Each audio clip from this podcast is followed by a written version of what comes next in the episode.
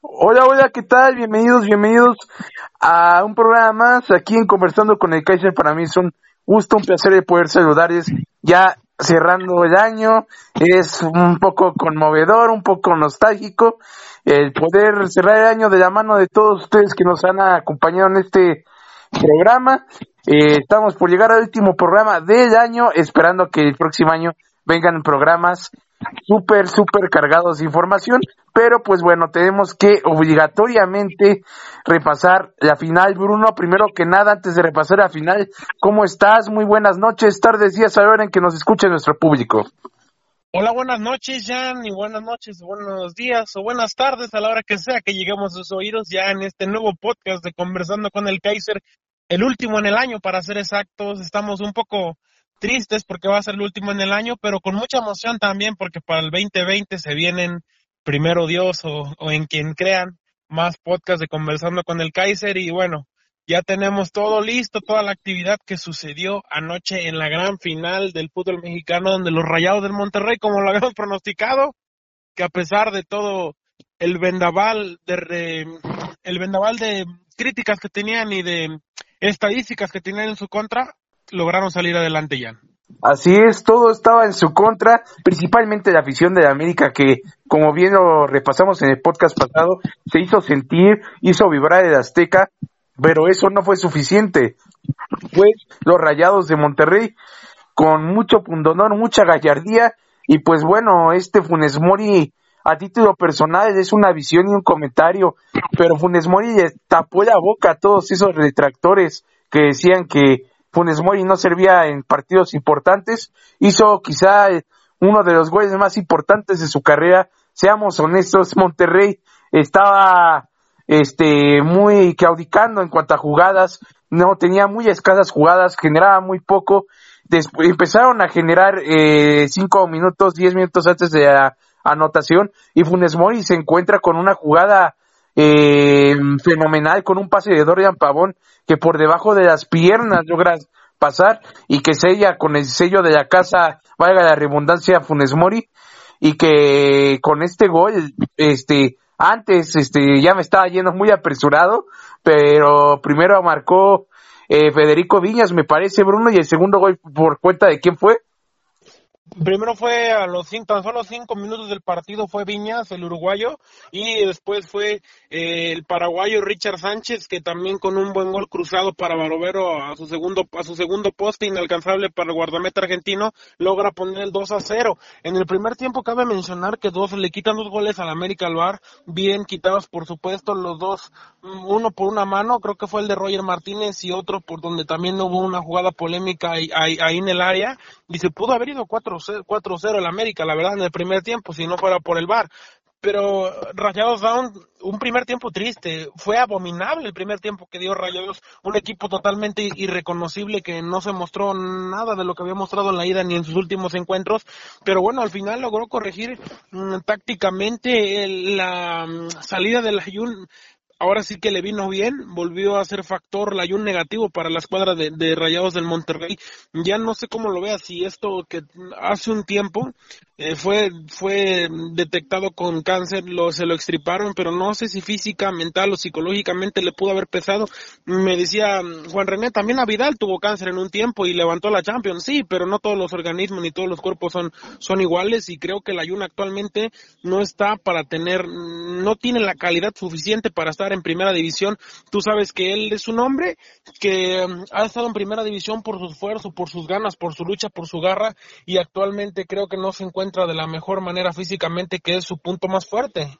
Así es, básicamente yo comparto tu punto de vista, Bruno, y pues bueno, en una percepción totalmente eh, personal, sí, pienso que el Ayun es el, el, lo digo, lo reitero con mucho respeto, ese cuento de hadas andante de lo que pasa en las películas con un jugador de fútbol que viene desde abajo y con esfuerzo logra consolidarse y llegar a primera, ese típico cuento de hadas. Ayun con todas las ganas del mundo, con todo el pundonor, eso jamás se reprocha, ha logrado hacerse una carrera. Realmente la carrera de Ayun, eh, ahora sí que por su gallardía, por su pundonor, por su empuje, ha logrado destacar, pero realmente hoy en día no es un jugador que pueda estar militando en primera división nacional. Realmente es un jugador bastante mediano, por no decir pequeño, porque sea una falta de respeto, eh, porque yo, bueno, en su momento logró tener, llevar su nivel de juego, precisamente si lo llevó fue por sus ganas, por su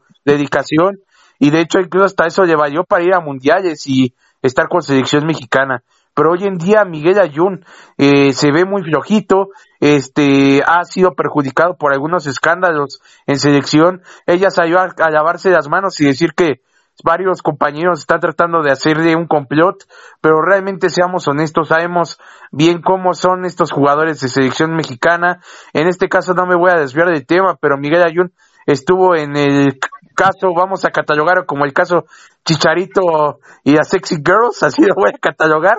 que fueron a hoteles de concentración y estuvieron ahí y pues bueno, desde esos momentos Ayun se distrajo por completo y realmente se le vino un bajón si de por sí en Rayados no había destacado mucho, se le vino un bajón todavía más notorio. Y realmente ayer sí tuvo algunos minutos con el turco, fue muy reprochado, incluso polemizado en la afición rayada, Bruno. Eh, el ayuno debió de haber eh, alineado el día de ayer.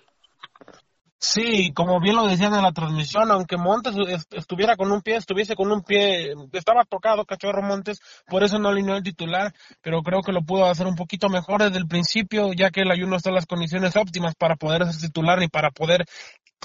ni para poder tener la calidad de jugar una final, porque no es cualquier partido, está jugando el título y no puede regalar nada. No le echo toda la culpa a Layun porque toda la actitud del equipo en el primer tiempo fue pésima, no corrían, Gallardo, mm, Gallardo lo noté que dejaba ir pelotas y se quedaba parado y a Pizarro estuvo muy incómodo. No sé, Dian, ¿cómo, tú cómo lo veas, pero me parece que le termina cobrando factura a Rayados el viaje a Qatar el viaje a Qatar más la altura del Estadio Azteca le afectó y aún así lograron salir adelante, que es lo, asombrable. Logra recomponer con los cambios, con la entrada de Cachorro Montes, que el primer balón que toca pega una patada, pone un golpe de autoridad eh, y dice aquí estoy. Alinean a Estefan Medina a la lateral, que le había costado bastante trabajo. Ya había ocupado esa posición de central, pero no le estaba, tenía mucho tiempo que no lo hacía, sobre todo en rayados, y estaba improvisando esa posición de central. Cuando lo cambian a la banda le da bastante profundidad, bastante llegada, le vino muy bien este cambio. Eh, me parece que Vincent Janssen tuvo que haber ido desde arranque. Fue un dolor de muelas para,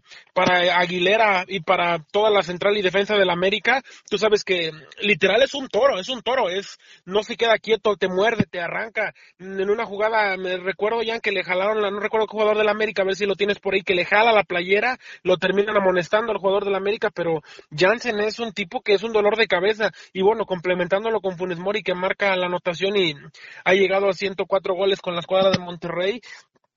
hizo una buena mancuerna la noche de ayer. La entrada de Maxi Mesa también le dio mucha profundidad. La verdad generó bastante desequilibrio, bastante peligro. Vienen lo general rayados en el segundo tiempo, porque en el primero sí fue una verdadera lágrima, para no decir otra cosa. Y América salió con esa actitud como se esperaba, a tragarse al Monterrey los primeros minutos. Eh, me parece que mm, no sé si Miguel Herrera le falte. Ya lo vimos contra Holanda, como cuando le falta mucho tiempo para cerrar un partido, no lo termina por cerrar de la mejor manera y aquí tenía una buena ventaja de 2 a 0, pudieron haber sido hasta 4 o 5 durante el primer tiempo, pero bueno,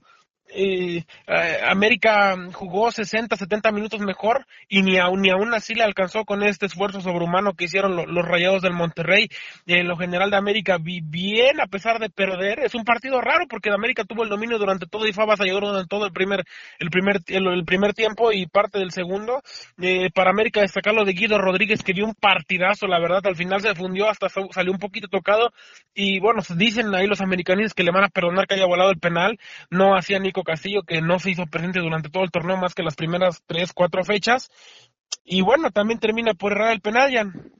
Así es, Nico Castillo, que es una lágrima, pero viniendo al análisis, lo que comentabas de Rayados de Monterrey, destacar a Maxi Mesa, que la verdad, eh, eh, y a lo mejor algunos aficionados de Rayados estarán de acuerdo, pero eh, Maxi Mesa fue criticado porque llegó muy apático al Monterrey, pero caray, en los partidos importantes aparece. Quizás en los partidos nada importantes no aparece, pero sí es un partido, es un jugador que por lo general en clásicos, yo lo he visto en clásicos, en el pasado partido ante Liverpool, en este partido de la final, yo le vi un muy buen fútbol, ese fútbol que lo catapultó en su momento a ser seleccionado argentino, ser una pieza fundamental en el esquema argentino, a jugar en un mundial. Realmente Maxi Mesa es un jugador que eh, tiene muchísimo talento y ayer lo demostró con Monterrey y creo que también fue una pieza fundamental para que lograra sacar el, triunfo el, los Rayados de Monterrey que en un marco pietórico y de muchísima melancolía lograron coronarse. Y pues bueno, sumando antes de pasar a, a este preámbulo y a toda esta nostalgia que se vio Monterrey, pues sí, este, destacar que también el América eh, en el partido cuando iban ganando, yo noté inclusive hasta un dejo de soberbia del América, de que ya se sentían ganadores. Realmente al segundo, en el segundo gol de, de América marcado por este Richard Sánchez, perdón, eh, yo noté un dejo de, de soberbia, las aficiones ya se sentían ganadores y realmente en el fútbol nada está escrito. Yo di, lo dije inclusive por el lado de América y también yo lo digo por el lado del Monterrey. Monterrey es un equipo que si bien se ha ido consolidando en los últimos eh, 20 años, por decirlo así, con varios títulos de liga, eh, de hecho ha conseguido, para ser exactos, cuatro títulos de liga de los cinco que ya llega, lleva ya en los últimos 20 años. Y realmente Monterrey es un equipo de cuidado que destacar que Mohamed eh, cumplió esa promesa a su hijo, eh, a su hijo que falleció en el año 2006. Y la verdad, este Faid Mohamed, que falleció en 2006, fue algo conmovedor. Son lágrimas de un hombre, de un guerrero que ha tratado de dar ese obsequio a su hijo. En dos ocasiones no pudo lograrlo. Y en esta tercera oportunidad, Mohamed entre lágrimas logra, logra conseguir ese título ansiado de liga que le prometió a, a su pequeño en ese entonces. Ahora seguramente debe estar grande y gozando en el cielo, pero realmente este Mohamed logró una meta más allá de futbolística personal y nos conmovió a todos, ya que Turco es uno de esos técnicos que quizás a lo mejor no haya dirigido a, a tu equipo, ¿no? Pero tienes como que esa empatía, ese es un tipo que cae bien en sus entrevistas de Kiara, es un tipo mediático y sobre todo muy humilde. Es uno de esos tipos que a lo mejor uno lo ve en la tele y dirías, me gustaría ser amigo del turco por su buena onda, por su buena camaradería y pues bueno, formó parte de uno de los equipos, eh, digamos, más, con más folclore, por decirlo así, como lo fue Toros Nesa, en el que compartió vestidor con el susodicho Miguel Herrera, que salió bastante triste, molesto, pero pues también estrechó la mano con el turco Mohamed. Eh, a, términos generales, Bruno, a mí me conmovió bastante, bastante todo este marco este pletórico y pues bueno que Monterrey venía de deberle a su afición ansiado título después de varios subcampeonatos. Sí, ya cumple esa deuda personal que tenía romántica con su hijo que bueno, desgraciadamente falleció en el Mundial de Alemania 2006. Él había hecho esa promesa que era de campeón de ascender Huracán, que lo ascendió en Argentina, y también de hacer campeón a Monterrey. Ya lo había intentado un par de ocasiones contra Pachuca, esa final que se les descurrió en los últimos segundos, y también contra la escuadra de, Tigres, que me parece que es por lo que termina saliendo Mohamed de la temporada, bueno, la última vez que dirigió Monterrey antes de esta, por eso termina saliendo, pero ahora ya le puede cumplir a su hijo, y de qué manera, de qué manera, qué partido, vaya que el primer tiempo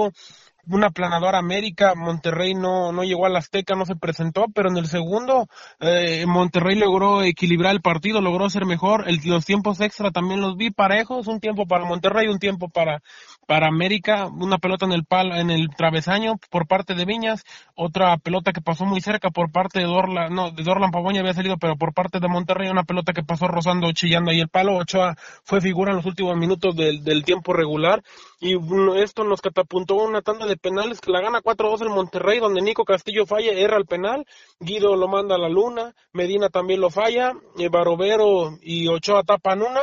pero eso no terminó de bastar para que los Rayados del Monterrey 4-2 vencieran a la escuadra de,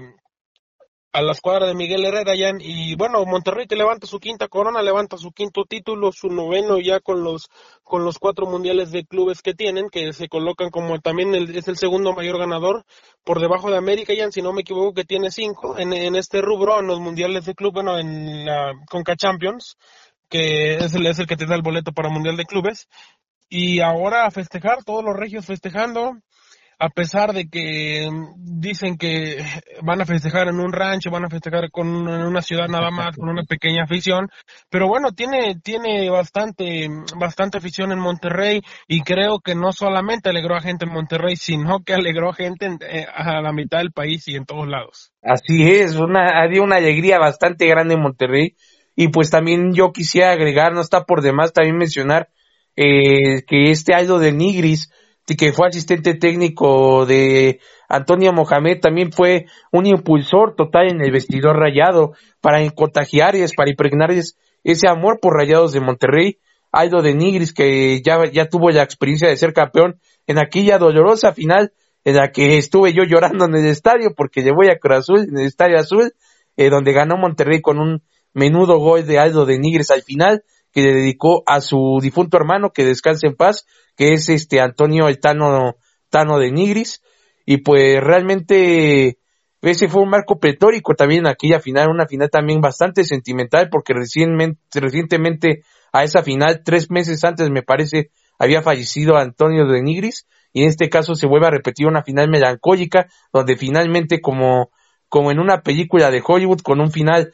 feliz y sobre todo con un final real, porque esto no es una película, esto es la vida real, Turco logra darle ese regalo este a su hijo hasta el cielo. Y pues por otro lado te, tengo la información de que los festejos del día de hoy, la gente se entregó a Vincent Janssen, se le vio muy campante con una tejana, este, regiomontana ahí paseando en el camión, un ambiente bastante, bastante bueno, bastante amigable, y pues bueno, Turco Mohamed también bastante efusivo festejando con su afición. Eh, también algo que veo lamentable es de que hubo bastantes incidentes de violencia en el Estadio Azteca por parte de aficionados de América y digamos, gracias a Dios no fue a los rivales, pero de todas maneras no está bien que peleen entre ellos y realmente eh, no está bien, bien que se manche el fútbol. Lamentablemente no hubo, digo, afortunadamente no hubo decesos. Es algo bastante triste el que haya violencia en nuestro fútbol mexicano.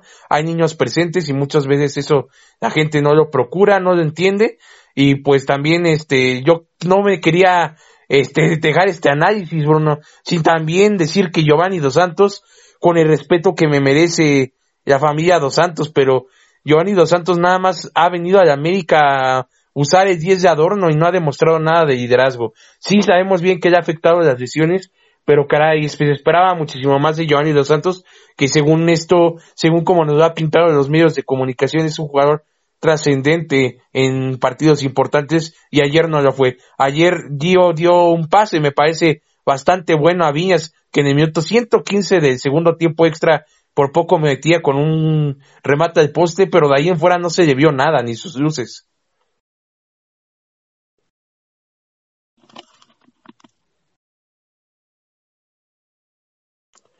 Bueno. Bueno, bueno, bueno. Sí, sí, sí. Ah, perdón, perdón. Tuvo un desempeño muy regular ayer en la final. Me parece que fue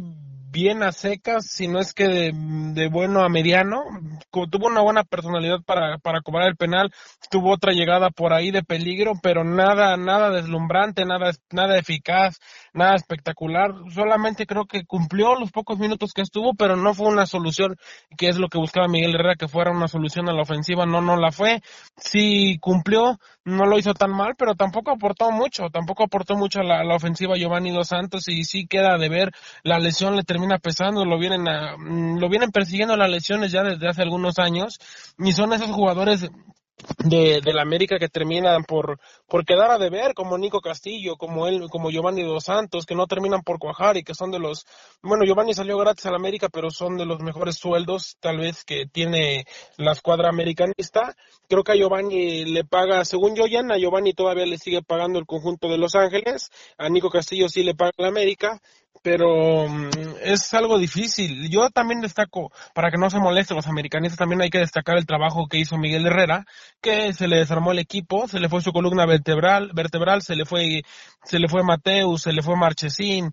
eh, y se le fueron jugadores importantes a esta escuadra. No estaba jugando bien y a pesar de eso lo llegó a meter hasta la final, no fue favorito contra Tigres, se fue a meter al volcán, dio un partidazo contra Morelia igual a pesar de que el Morelia, que el Morelia se disminuyó bastante en el, en el estadio en el estadio Azteca, logra sacar el marcador, no remonta en ese partido, pero logra pasar por la posición en la tabla y también es para destacarse para destacarse lo, de América.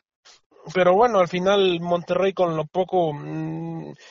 con el poco tiempo que fue mejor en el segundo tiempo, con los 20 minutos, media hora que, que logró revertir, reajustar Mohamed, tuvo la contundencia necesaria para poder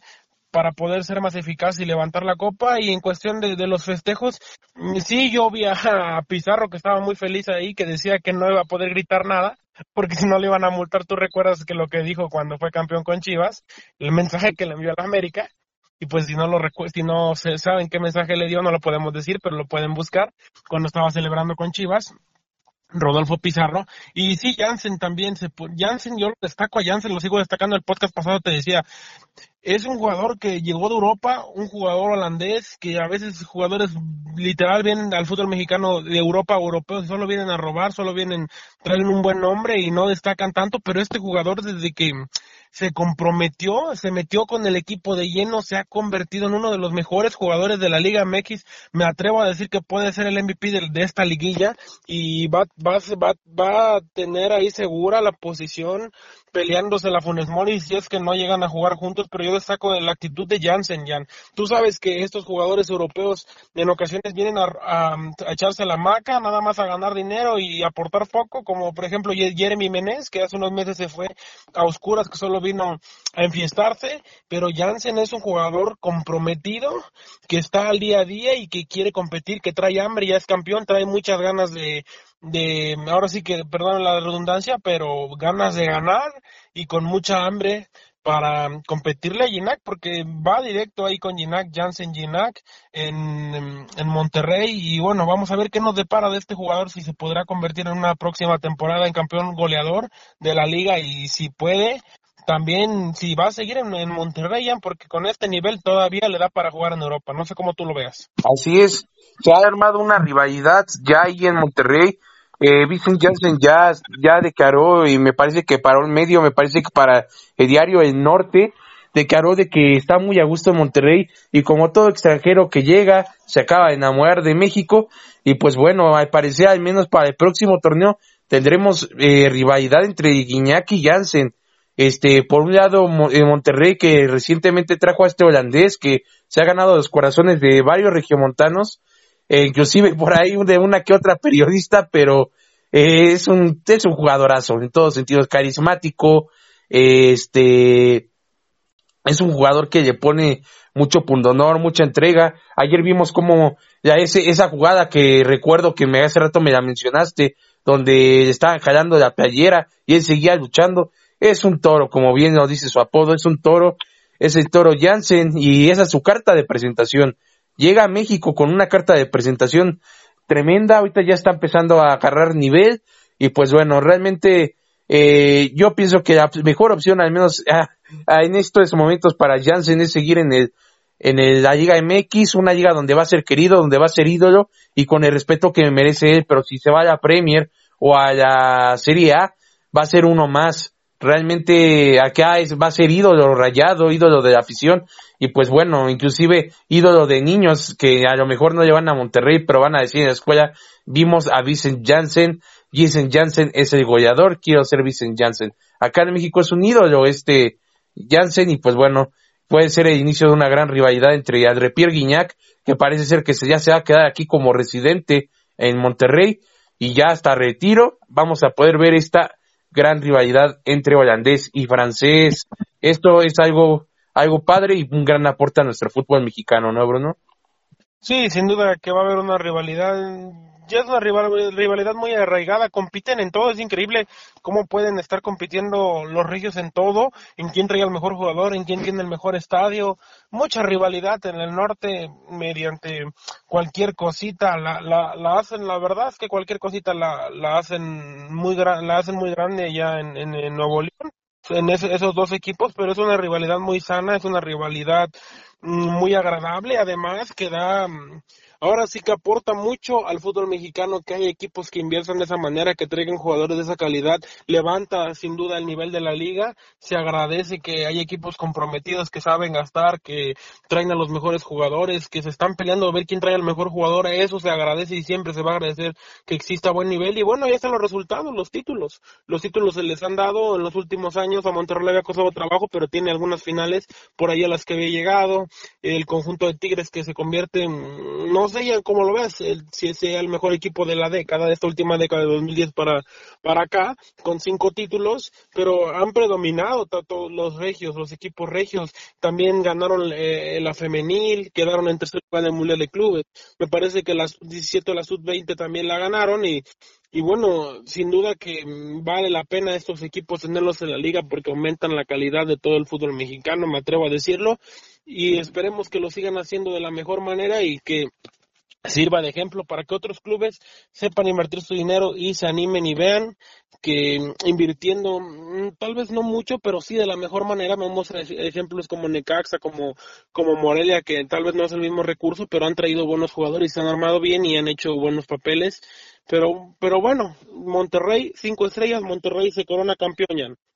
Así es, una felicitación para todos los rayados. Y pues bueno, como último dato de América, Miguel Herrera se convierte en el tercer técnico con más subcampeonatos en la historia de el fútbol mexicano y el técnico más subcampeón en la historia de América. Pues bueno, para ser campeón,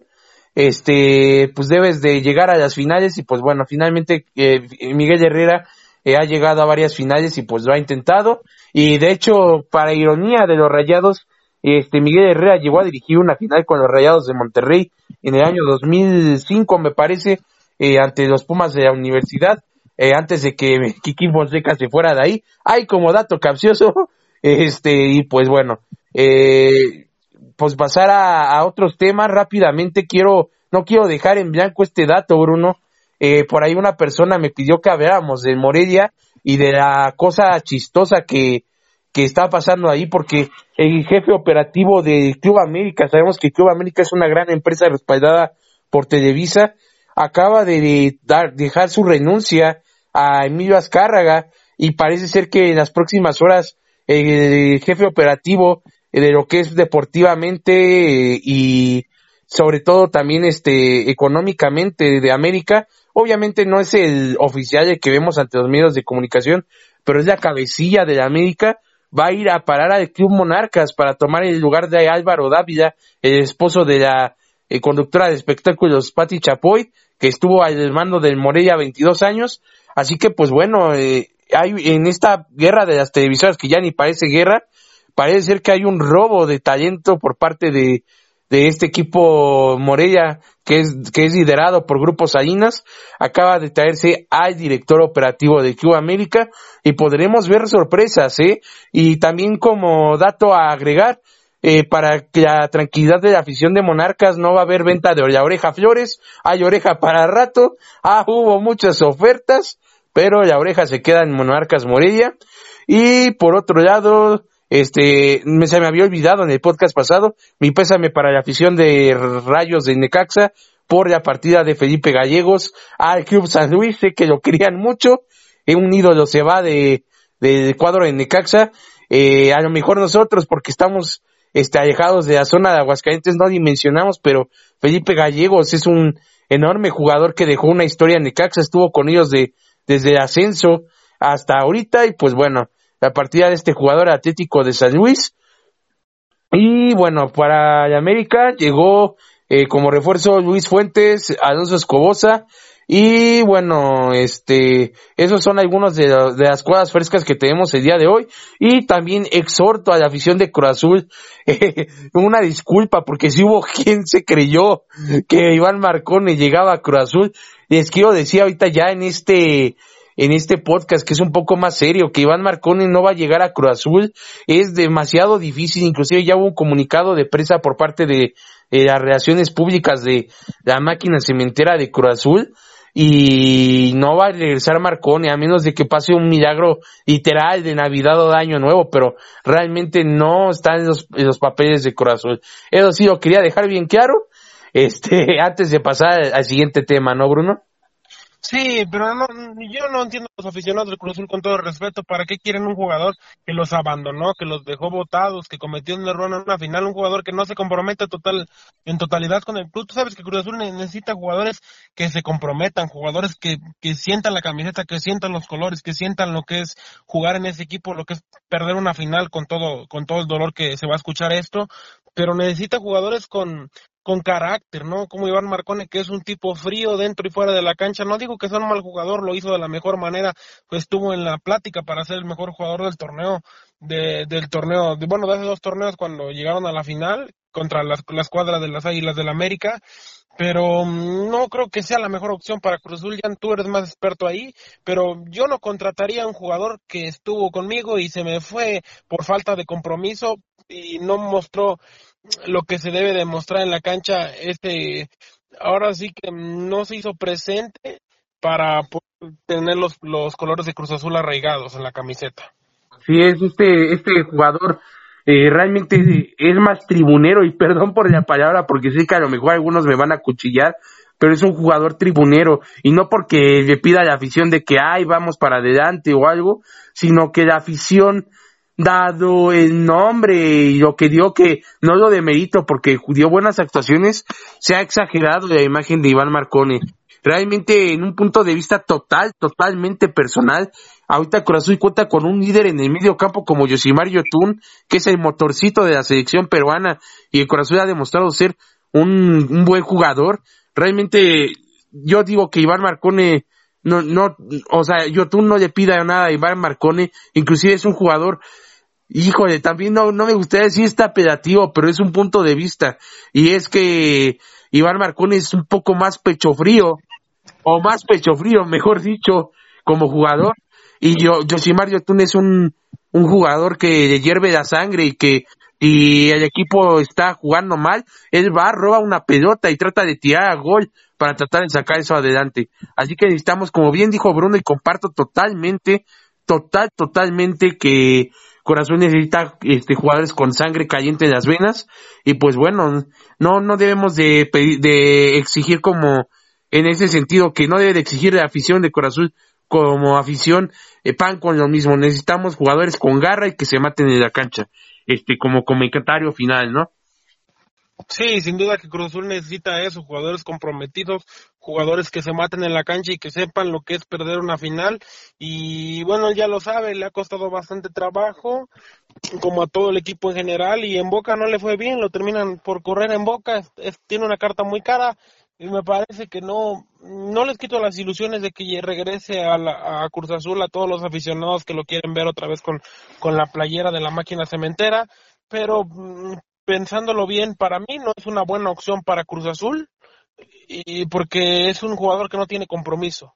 Pero bueno, ya se verá en un futuro si es que llega o no. Yo creo que se debe de buscar a, otro jugador en esa posición que sin duda te puedes traer uno mejor y hasta más barato. Y bueno, en Cruz Azul no importa tanto si es barato o si es caro, pero pueden conseguir un mejor jugador en esa posición y vaya que la hay. Ya por otra parte, eh, tuvimos gracias a Dios por fortuna, buena, buena retroalimentación del podcast pasado acerca de las bromas de, del día sábado, Día de los Inocentes, de los Santos Inocentes, y había un señor, el señor Daniel, que nos estaba pidiendo acerca, de hablar acerca del Vasco Aguirre, eh, les le informo que ha tenido una buena, le costó trabajo al principio, obviamente, porque tenía el equipo hundido en el fondo de la tabla de la liga,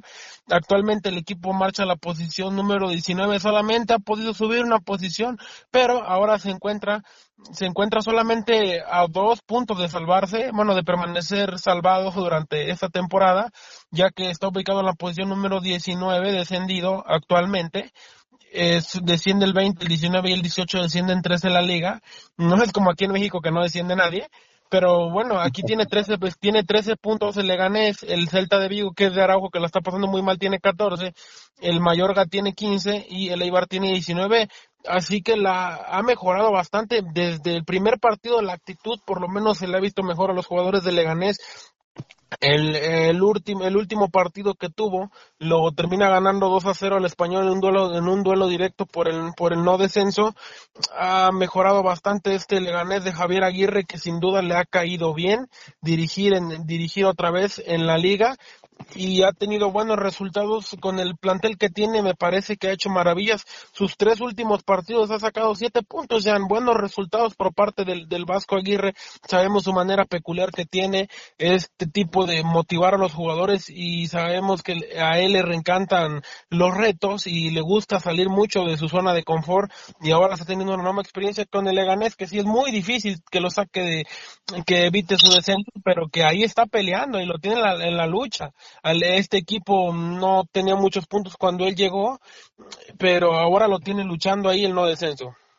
Así es, está codo a codo Javier Aguirre tratando de salvar a, a Leganés. Es un técnico que, como bien dices, motiva y hace que le hierva al jugador la sangre. Este, y pues realmente es, es bueno que el Vasco Aguirre esté destacando en el Leganés y esté tratando de sacar a ese equipo del hoyo hemos visto bastantes buenas actuaciones, como aquella actuación que tuvo ante el Barcelona, donde al minuto 77 iban ganando de 1 por 0 y después sabemos cómo se Barcelona remontó 2 por 1. Pero es un técnico que da muy buenos planteamientos y es un técnico que no puede decir que es muy defensivo, muy ofensivo, sino que la descripción del Vasco Aguirre es que siempre esos equipos tienen un sello y es la garra, la pasión y que nunca van a estar de, pues sí, el término de pechos fríos en el campo. Y pues bueno, Leganés lo ha demostrado. Y pues a ver, a ver qué, qué tal sigue el desempeño de Javier Aguirre, que tiene un gran currículum. Y pues bueno, es uno de los grandes exponentes de, de México eh, a nivel mundial. Y en este caso en el banquillo, como lo es Javier Aguirre, un técnico que ha tenido el atrevimiento de salir a buscar nuevos retos. Y caray, este loco que es Javier Aguirre ha logrado este, poner lo más alto eh, a, los DTs de nuestro país, eh, siendo uno de sus más grandes logros dirigir a selecciones como Egipto, Japón y en este caso en España el Atlético de Madrid. Y pues bueno, veremos qué sale después de, de que de que de este torneo de Leganés y, y, y pues bueno, esperemos que logre la salvación sin lugar a dudas, Bruno. Esperemos que lo tiene difícil, es muy complicado. Eso siempre lo hemos dicho, en una liga tan competitiva como la Liga Española, que me atrevo a decir, ya, aunque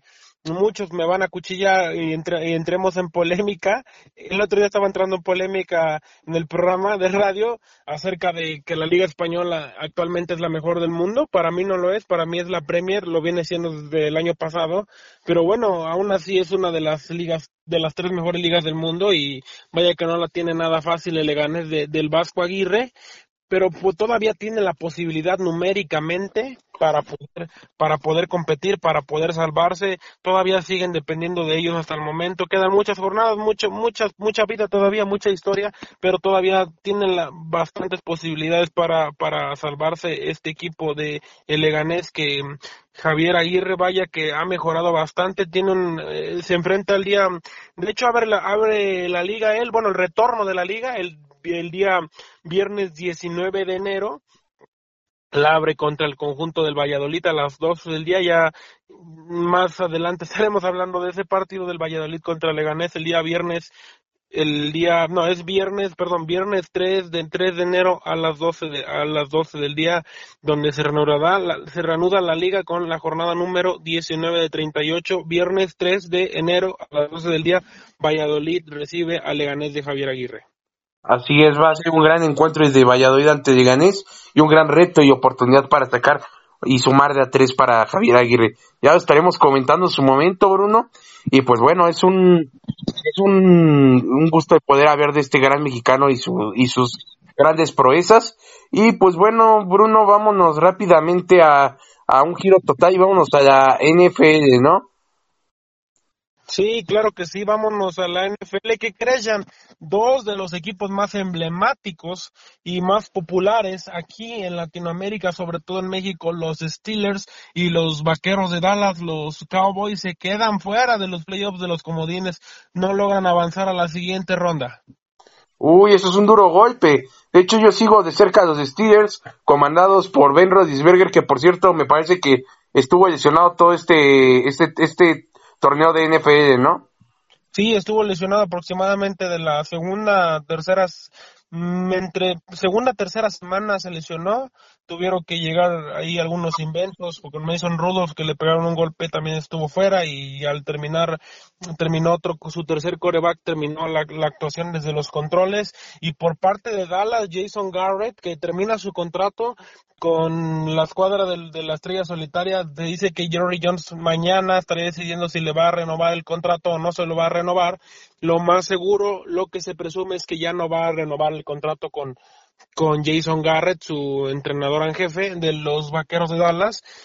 Y bueno, vamos a ver quién podría llegar a Dallas. Hay, hay muchos nombres, hay algunos nombres. Se dice que buscarán un hombre, un hombre que ya estuvo como jugador ahí. Todavía se podría decir que es Jason Witten, que todavía funge como receptor en este equipo, pero vamos a ver lo que pasa con esos vaqueros de Dallas que sin duda que allí anoche, bueno, así anoche derramaron varias lágrimas sus aficionados, al igual que los de los Steelers, que para su desgracia, uno de sus rivales, de sus mayores rivales, que son los Cuervos de Baltimore, calificaron como primero en su división en la americana. Y te cuento, ya cómo están los comodines. Venga, venga de ahí. Sí, mira, eh, en primer lugar, los primeros ranqueados de la americana son los Cuervos de Baltimore. Eh, los el segundo lugar eh, son los jefes de Kansas City que tocan descansar los primeros días para el divisional, les toca descansar una semana. Los partidos comienzan a partir del día sábado. Eh, se enfrentan los Tejanos contra los Bills de Buffalo en la americana. Estos son los comodines. El comodín es Buffalo. Buffalo que se enfrenta a los Tejanos de Houston, también eh, los Titanes de Tennessee, que son el como el segundo comodín de la americana, visitan a los Patriotas de Nueva Inglaterra en un buen partido este de Patriotas contra Titanes de Tennessee en la americana. Y bueno, ya el que salga de Bills contra, el que salga de Bills contra Tejanos va contra Baltimore y el que salga de Patriotas contra Tennessee se enfrenta a los jefes de Kansas City. Esto en la americana eh, los 49ers anoche en un partido muy bueno, fue a la hora de la final, la verdad casi yo pienso que muy pues solamente los aficionados de la NFL de corazón vieron este partido ya que coincidía con el mismo horario de la final. Los 49ers terminan derrotando al final con una jugada un tanto polémica por parte de los Seattle Seahawks, pero terminan derrotando a los Seattle Seahawks y se terminan quedando con el campeonato de la nacional, con el como sembrados como el número uno y los sembrados como número dos fueron los empacadores de Green Bay, que son uno y dos, San Francisco y Green Bay uno y dos en la nacional, una liga que está un poquito más competida, me atrevo a decirlo, que la americana,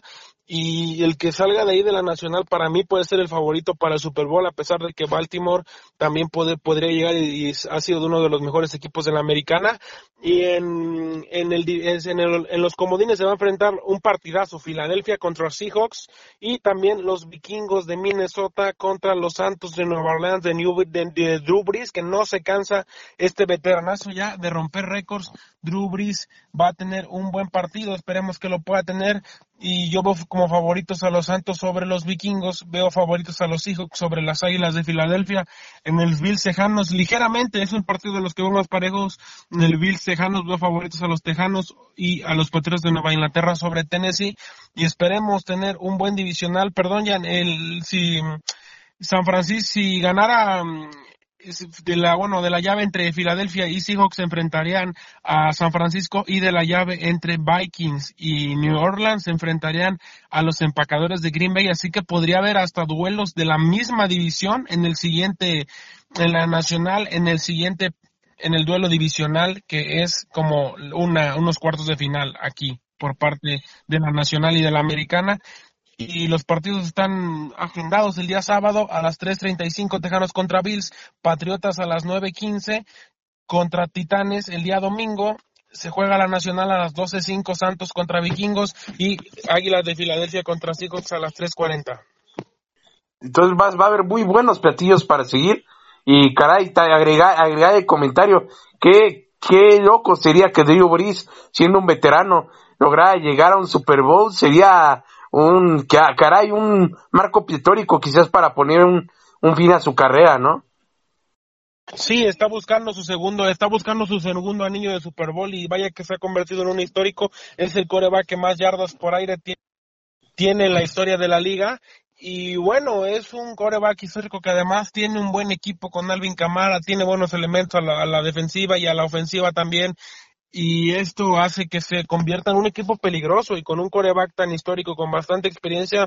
no dudes que va a poder ser un gran rival para los vikingos y si es que llegue contra Green Bay Packers. Así es, no, suena, suena bastante bueno el marco para que haya grandes partidos y pues bueno, hay muchísimos fans de los Vikings aquí en México y seguramente también quedarán ver la victoria de los vikingos que pues si no me recuerdo mi papá lleva a los vikingos y pues es muy fan y sigue los partidos pues bueno esperemos que para todos los aficionados de la NFL que están al filo del asiento puedan tener una una gran este fin de semana, un gran fin de semana lleno de grandes partidos pletóricos que sin lugar a, dudas los habrá. Y bueno, Bruno, este antes de pasar a los saludos de, de deseos de año nuevo, eh, un dato para todos los fans de la lucha, eh, este este luchador que es este sin cara, que Místesis, este se acaba de cambiar de nombre una vez más. ¿Otra vez? Sí, una vez más. ¿De casualidad, de casualidad no se llamará Eucarístico? ay, ay, ay. Chiste local, un compañero de arroz del campo, que caray, caray, que se rayó eso en una de nuestras prácticas que le llamó Eucarístico. Eh, me parece que fue Pablo el que cuando estábamos en nuestro equipo de narración y uff, de verdad que sí, le, puso carístico. Pero sí, este mil nombres que ahora ah, tomará el nombre de cinta de oro para este promocionarse e ir a luchar a varios estados del país, inclusive de la Unión Americana, y también eh, se maneja que cinta de oro estará el próximo año para la gente que está en el viejo continente, eh, puede ir a verlo en España, en Londres, en Italia, eh, y pues bueno, sin lugar a dudas es una gran noticia para seguir dando crecimiento a la lucha libre mexicana y es una de esas noticias que alegran días y yo incluso, incluso hasta diría que hasta el final de año te lo alegra de saber que un gran exponente de la lucha mexicana va a poder seguir poniendo en lo más alto este, este el nombre de México, ¿no? Sí, sin duda que ha sido convertido en un luchador emblemático, un luchador histórico, ahora cinta de oro, sin cara, eucarístico, bueno, en mil nombres, pero mm, es un luchador diferente, un luchador que ha marcado una generación, ha marcado una época y, la sigue marcando. Y bueno, México es la cuna de la lucha libre, me atrevo a decirlo, a nivel mundial y va a seguir poniendo el nombre de México en alto, ahora ya cinta de oro. Así es, una enorme noticia, Bruno, y sobre todo, pues bueno, alegra a todos los fans de la lucha libre, de los encordados que el próximo año seguramente también habrá grandes sorpresas, tanto en AAA como en el Consejo Mundial de Lucha Libre. Te veremos bastantes sorpresas. Habrá que estar pendientes de Rush, que me parece que eh, va a estar dando algunas funciones en Estados Unidos con una empresa grande. Eso ya está a reserva de ser confirmado. Así que, pues bueno, se viene un año luchístico que 2020 bastante genial, bastante lleno de, de grandes emociones y habrá, habrá que estar pendientes de todo esto que parece acá. Y pues bueno, hay como para los nostálgicos recordar a Místico en sus inicios, eh, cuando salía con el, con el típico Ameno, la canción de Ameno, y cuando también salía con las canciones de su exnovia de la quinta estación, eh, Natalia Jiménez, con la que tuvo, una relación, ya me parezco a Fati Chapoy, pero hay como dato cultural, este, este personajazo tuvo tuvo una relación con Natalia Jiménez y salía con la canción de Me Muero de la quinta estación. Ay, qué buenos recuerdos de este, este menudo jugador, este jugador, ah, de este menudo luchador que es ídolo de niños y grandes. Y bien, Bruno, ya con esta nota amable, vámonos a los este, saludos de Año Nuevo. Eh, yo de antemano quiero agradecer a Bruno que eh, este año se, se integró y que estuvo en la fundación prácticamente de este de este programa que es Conversando con el Kaiser. Es un honor, un placer el poder compartir charlas cada, cada podcast y el poder llevar a toda la gente toda la información. Este ha sido un año de muchísima bendición en la que hemos podido llegar a hogares, hemos podido llegar a gimnasios, hemos podido llegar a restaurantes, hemos podido llegar a lugares de trabajo, a mercados, a varios lugares, este, a metros en Nueva York, hemos podido llegar a distintas partes del mundo, Argentina, en laburos, en, en talleres textiles, eso, eso es conmovedor y eso me llena de emoción. Y pues bueno, estamos cerrando un año lleno de muchos deportes, lleno de emociones y qué mejor de compartirlo con un gran profesional, con un gran compañero y con, con este gran, con, con este gran amigo que es Bruno Avidez. Así que Bruno, te mando un fuertísimo abrazo de año nuevo a ti y a toda nuestra audiencia que ha sido bastante bondadosa y pues bueno, desearles un feliz año venidero, un feliz año 2020. Sí, Jan, muchas gracias. Yo te agradezco haberme invitado y hacerme formar parte de este, de este gran podcast, de este enorme podcast que realizamos nos que realizamos nosotros. Eh, estoy totalmente y profundamente agradecido de cada programa, de cada minuto que hemos estado grabando aquí en este podcast, a pesar de todas las situaciones, de todas las complicaciones que hemos tenido, siempre ha salido el podcast adelante y espero que nos sigan, nos puedan seguir escuchando y donde sea, cenando, en la escuela. Bueno, sí, escúchenos en la escuela, no pasa nada. También, donde quiera que nos escuchen, les agradecemos, les enviamos un fuerte abrazo, les deseamos un enorme, un enorme año 2020, un próspero año nuevo, un abrazo para todos, bendiciones a todos, mucha salud, mucha fuerza, mucho éxito en este próximo año. Les agradecemos a todos que nos escuchen, ya que sin ustedes, sin sus comentarios, vaya que nos dan mucha fuerza, nos dan mucho ánimo, nos dan mucho apoyo y gracias a todos esos comentarios positivos y por qué no también los negativos, seguimos adelante porque aunque eh, hablen bien, hablen mal, el chiste que hablen de nosotros y bueno, eso quiere decir que nos escuchan. Les agradecemos bastante a todos los que nos escuchan. Invitamos, por favor, que a la gente que está enferma de deportes como nosotros por escuchar, por enterarse del, del mundo deportivo, nos puedan compartir, nos puedan, nos puedan seguir, nos puedan dar like en nuestras páginas, sigan a través de nosotros mediante nuestras redes sociales.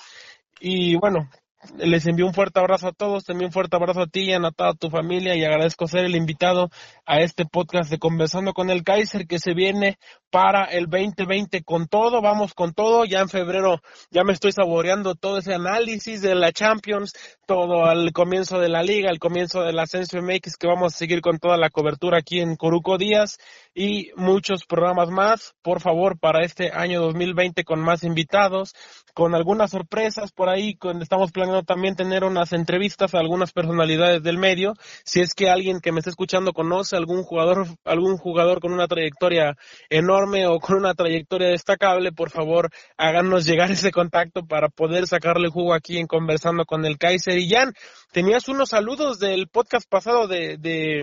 de las bromas, ¿no? Me los puedes ahí, no sé si los tengas por ahí. Yo tengo aquí al señor Daniel y la familia Orozco en Tabasco que por allá nos estaban escuchando. No sé si tengas otro por ahí, Jan. Sí, quiero mandar un saludo a la banda ya en Baja California,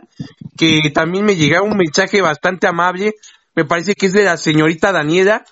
que me hizo llegar con el mensaje a nombre de su abuelito, que un saludo al señor. De verdad no tengo el nombre aquí, pero de verdad Señor, le mando un fuertísimo abrazo. Eh, gracias por seguirnos, gracias por la fuerza y pues le mando un abrazo y bendiciones para toda su familia y también a nombre de Bruno le, manda, le mando un abrazo. Espero que la pueda estar pasando bien en compañía de su familia. Un saludo para Walter Daniel Campos, eh, que nos escucha siempre allá desde Rosario, Argentina. Eh, sabemos bien que quizá en Argentina no se siga mucho el fútbol mexicano, pero eh, este Walter es un enamorado de Cruz Azul, es un hincha de Rosario Central y enamorado de Cruz Azul, que empezó a seguir a Cruz Azul románticamente desde el año 2001 en aquella semifinal que ganó Cruz Azul a Rosario Central. Y pues bueno, esperemos también eh, que algún día nos pueda brindar el privilegio de, de tener una entrevista nuevamente con él. Él fue mi primera entrevista que tuve, digamos, por decirlo así, en mi vida. Él fue la primera persona que accedió a una entrevista porque eh, me, me relató en el aniversario de aquel juego entre Corazón y Rosario Central, me relató el, el, cómo se vivió el ambiente allá, así que pues sería de provecho. Eh, es canalla, es canalla, entonces ya es canalla. Es canalla, es canalla Walter, y pues bueno, le se le manda un abrazo y esperemos que algún día también pueda participar por acá y que nos haga ya, haga llegar la historia de cómo de cómo se vivió allá el recibimiento a Corazul, que pues bueno, me comentaba que eh, llega, empezaron a lanzarle de coras a los mexicanos y salieron aplaudidos, una cosa súper rarísima en el estadio gigante de Arroyito que pesa muchísimo, es uno de los estadios donde a todos los equipos argentinos les da miedo pararse. Y pues bueno, esta es una historia romántica donde un club mexicano salió victoriado y aplaudido por los argentinos, así que pues bueno, un abrazo para la familia Daniel Campos, para White en específico y pues también no se me quería pasar rápidamente saludos a Veracruz, saludos a eh, específicamente en Cosamaloapan, un saludo para mis padrinos que se ubican allá en Orizaba, que también siempre están pendientes, siempre a la hora del cafecito, de desayuno, nos escuchan. Un abrazo grande, un saludo para toda mi familia que me ha apoyado. Y pues bueno, para, un saludo para, para Jennifer Vianney de la Cruz Contreras, que sin lugar a dudas es una de las personas más importantes en mi vida. Y sé que quizá no esté escuchándome, pero no, que hasta además, que quizás, quizás si me estés stalkeando, Jenny, si escuchas esto, te mando un fortísimo abrazo. Sabes lo mucho que te quiero y pues bueno, no nos vamos a poner románticos aquí. Y pues bueno, esos son, son mis saludos finalmente, mi estimado Bruno. No sé si tengas algo que agregar I agradecer a toda mi familia que escucha este podcast, a mi tía Edith, a mi tía también Larisa Brito, a toda mi familia que no sé si se me está pasando alguien que escuche, si, no es porque no he mencionado que lo escucha, pero agradecer a toda mi familia, a mi amigo también Juan Pablo Carrillo que no se pierde ningún podcast, a pesar de ser americanista y estuvo ayer en el estadio, tiene las lágrimas de cocodrilo ahí, tiene las lágrimas, tiene las lágrimas embarradas, pero no se pierde este podcast, Juan Pablo Carrillo, toda su familia que vaya que la estimo bastante, un fuerte abrazo, un feliz año nuevo a todos los que nos escuchan y a seguir mejorando para el 2020 ya, a tener más podcasts. Por favor, si tienen algún comentario, alguna crítica, háganosla llegar para mejorar si quieren algún tema. Otra vez les reitero la invitación, si tienen algún tema que quieren que, que toquemos, pues háganoslo llegar, por favor, y les deseo a todos un feliz año nuevo un 2020 que lo arranquen de la mejor manera. Bueno, no creo que lo arranquen de la mejor manera porque todos van a estar crudos, pero que continúe que continúe de la mejor manera a partir del día 2, 3 de enero, que ya comiencen bien el año, que hagan bien sus 12 propósitos, sus 12 deseos y bueno, a cumplir todos los sueños, todas las metas y a seguir creciendo en este año 2020 y decirle bye mañana al 2019. Felicidades a todos